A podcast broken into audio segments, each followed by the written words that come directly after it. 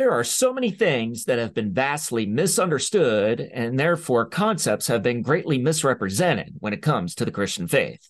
The misunderstood issue that perhaps stands out the most within Christian circles is the kingdom of God, or also referenced in scripture as the gospel of the kingdom or the kingdom of heaven.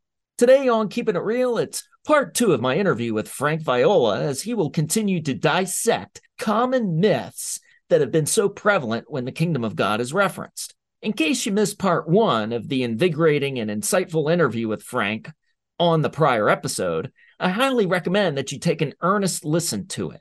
All of the content on both episodes is compiled as a full unit and therefore should be listened to in full in order to get the full impact.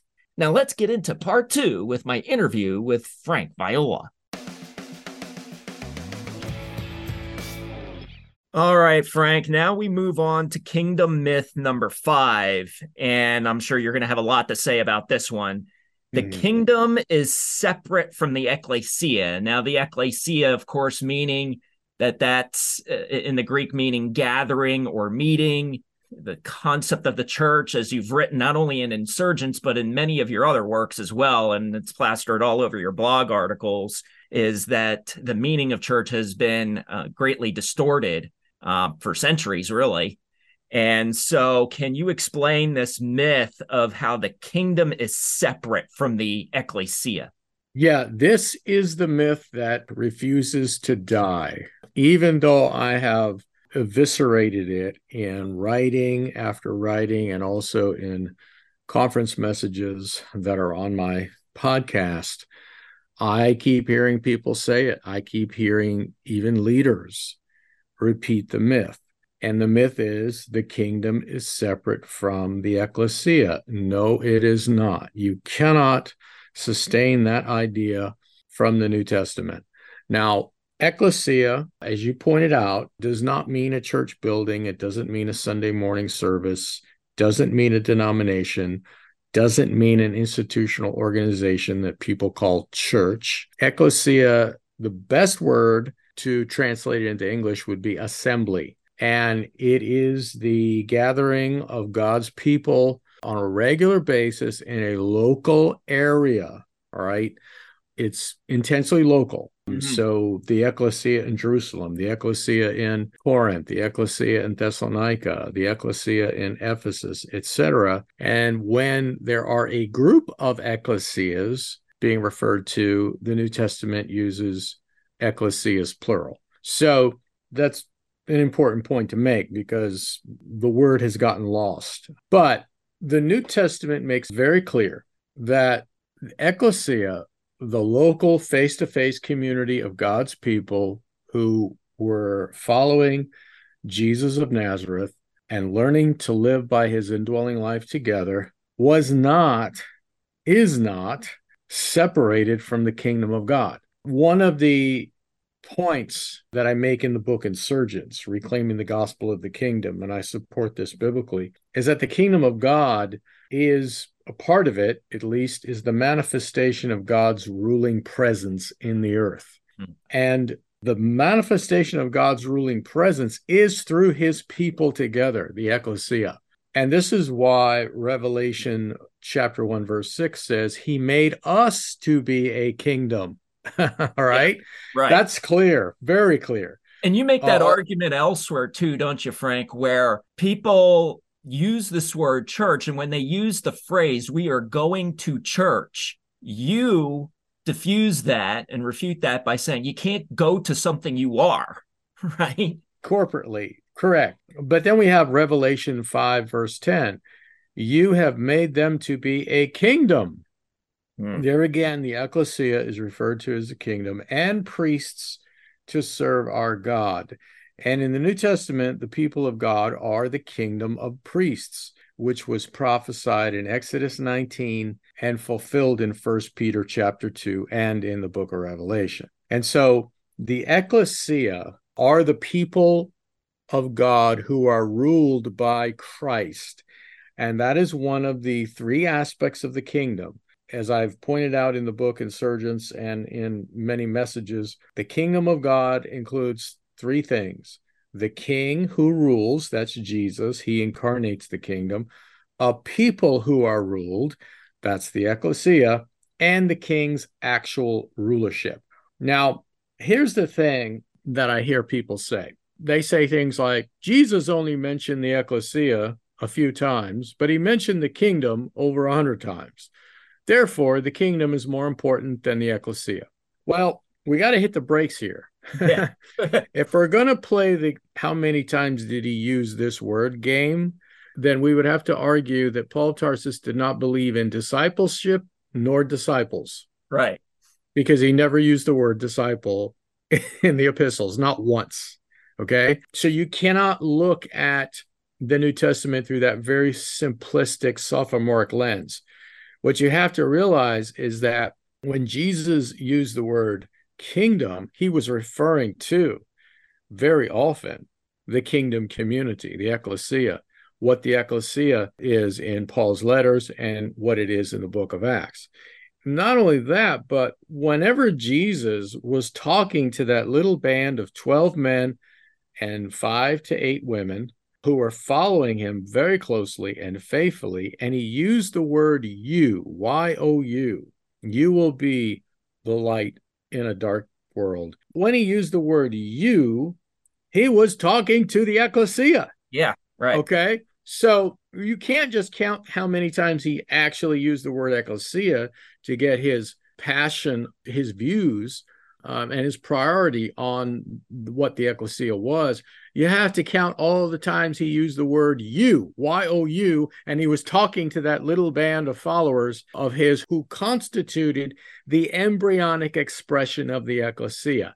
It just had expanded on the day of Pentecost, but it was the same thing. It was a group of people living in close knit community who were enthroning Jesus Christ as head. They were doing that while he was on the earth. And then when he rose again from the dead, they were still doing it, only he was in the spirit. But that's the ecclesia. And so you cannot separate the ecclesia from the kingdom of God any more than you can separate the body from the head. The two are inexplicably and inseparably connected. We would say that they are umbilically connected, referring to the umbilical cord. Right. um, so this is a misnomer. I wish I can say that putting out this podcast on your show and I'm going to replay it on my podcast is going to solve the problem. But it's not because A, most Christians are never going to hear us talk about this. Unfortunately, most Christians will never read the book Insurgence just because there are millions and millions of books put out constantly. The ones that pay the most ads get seen. And three, the third thing is even those who hear this, there's a percentage of them that will forget and they will just go with the party line Jesus used the kingdom a hundred times, uh, but he only used ecclesia twice, and therefore the kingdom is more important and it's something different. And that's just is not the case. Yeah. Well, not only will they forget, but probably I would suggest that if there are people that actually would pick up a copy of Insurgence and just begin reading it, they probably get to about page eight and then be tempted to throw the book across the room because just you know it it just doesn't fit the the the uh, traditional narrative that has been going on right. for so long. So, but right. I appreciate you making several uh, distinguishing uh, comments there on how you cannot separate the two. They're inseparable. And I appreciate the analogy of the umbilical cord. I think a lot of people can connect with that, uh, mm-hmm. whether if um, they truly know Christ or even if there are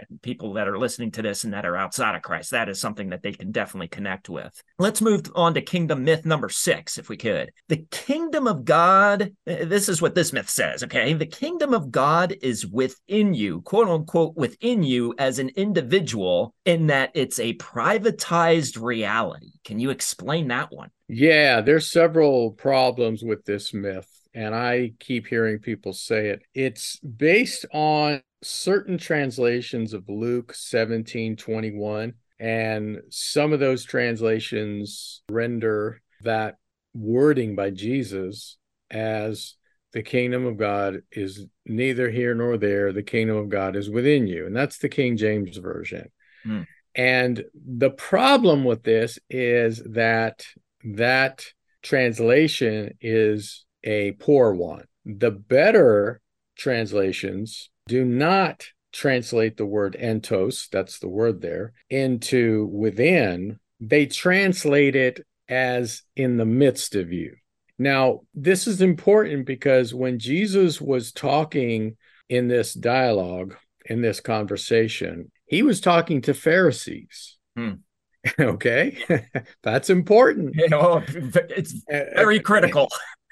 yeah, because not only is it clear that the Pharisees, if you read the Gospels as a narrative, all of them, not only is it crystal clear that they were not recipients of the kingdom of God within them, but Jesus told parables, and many of them are in the book of Matthew in the later chapters, that made the point that they were thrust out of the kingdom, that they didn't even enter into it.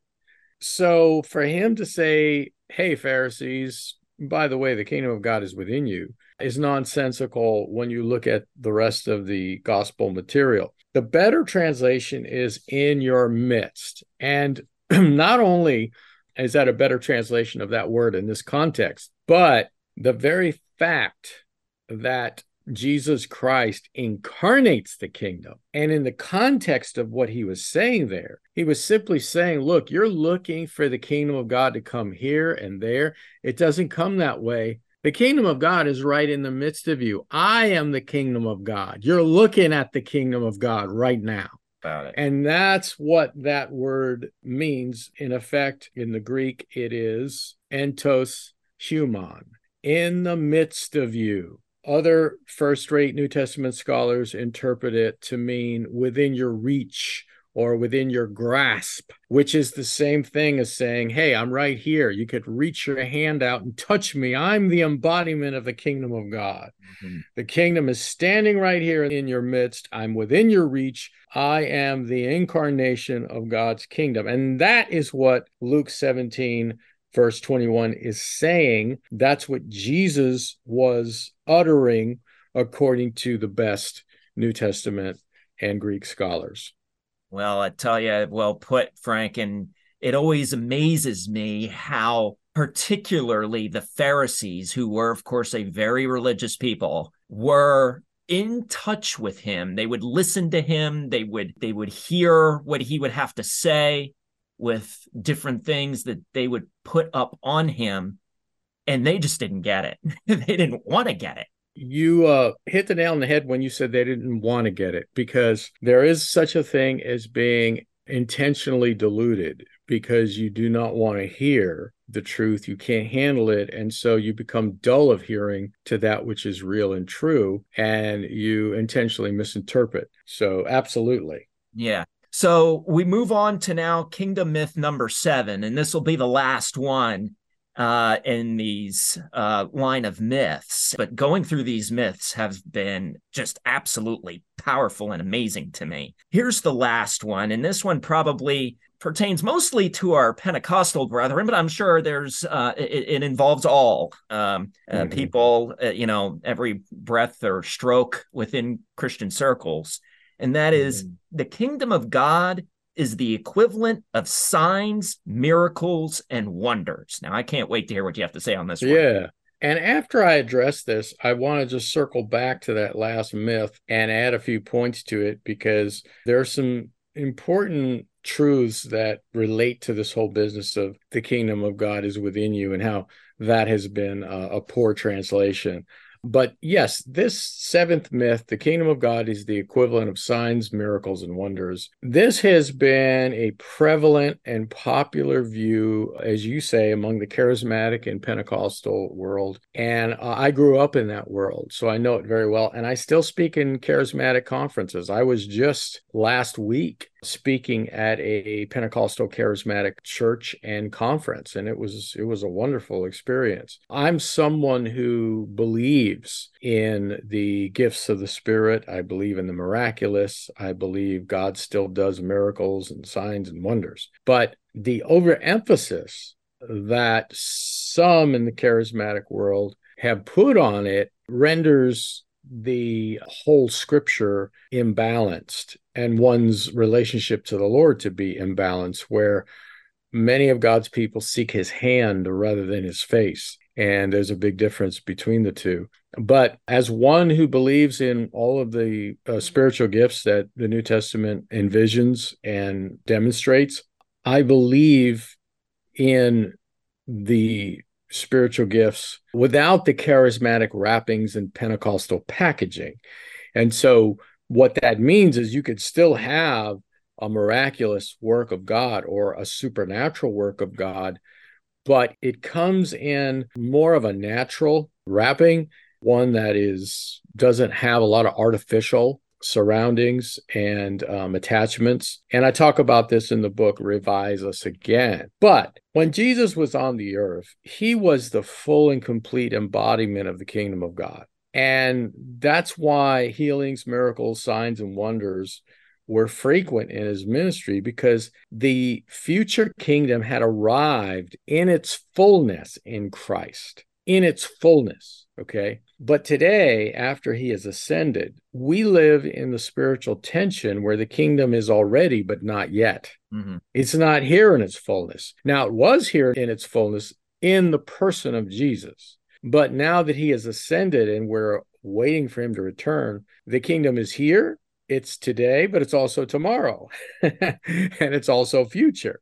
Mm-hmm. So that's why Paul says things like in First Corinthians 13, we see in part, we know in part. And so consequently, the miraculous certainly does take place. All right. But it takes place in part. It is not here in its fullness. And this explains why sometimes there are healings and other times there are not, because we're still in that not yet transition. Right. We're in the already, but the not yet has has yet to come. The other thing is the signs and wonders of Jesus often pointed to something much bigger. For example, a healed ear pointed beyond the healing to spiritual healing. An opened eye pointed beyond the physical eye opening up and seeing to spiritual seeing. They they had a significance beyond the miracle. And there are seasons when God invades the earth with the miraculous power of his kingdom and during those seasons, masses of people are saved, masses are healed, masses are delivered. But then that season passes, and those things still happen, but not as frequent. If a person doesn't understand this, Ollie, especially if they're a Christian leader, they will try to turn the crank and conjure it up and even exaggerate certain things, blowing up numbers, saying that people were healed when they weren't. And then taking healings that are let's just say they're small in comparison to the healings of Jesus. Not to say that they're not good. Thank God when somebody's back is aching and someone prays for them and the back is healed. Thank God that someone who has a headache can be prayed for and the headache is gone. But to put those kinds of healings on the level of the signs and the wonders that Jesus effected when he was on the earth, there's no comparison. Mm. Jesus healed people of cerebral palsy. Yeah. That is extremely rare. And here's why I'm saying this because I know people who major in signs and wonders. That's their ministry. And yet, I've interviewed individuals who are in that ministry up at the highest levels. And when I ask them, tell me the greatest miracle you've ever seen, the responses are pretty surprising in that they don't even come close to what Jesus was doing. I'm making that point because if you're going to emphasize that your whole ministry is about signs and wonders, you would think there really are signs and wonders. Yeah, there would there would be a lot to tell. Yeah. Of the caliber, of the yeah. caliber and the right. magnitude.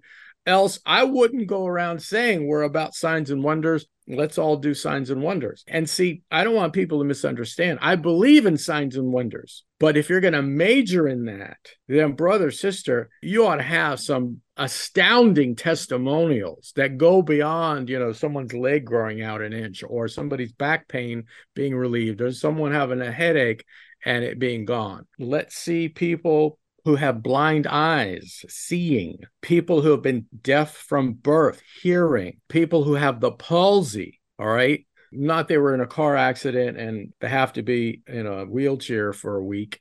I'm talking about these kinds of dramatic, profound sicknesses and illnesses and dysfunctions being healed of those things if you're going to say my ministry is about signs and wonders. That's my point.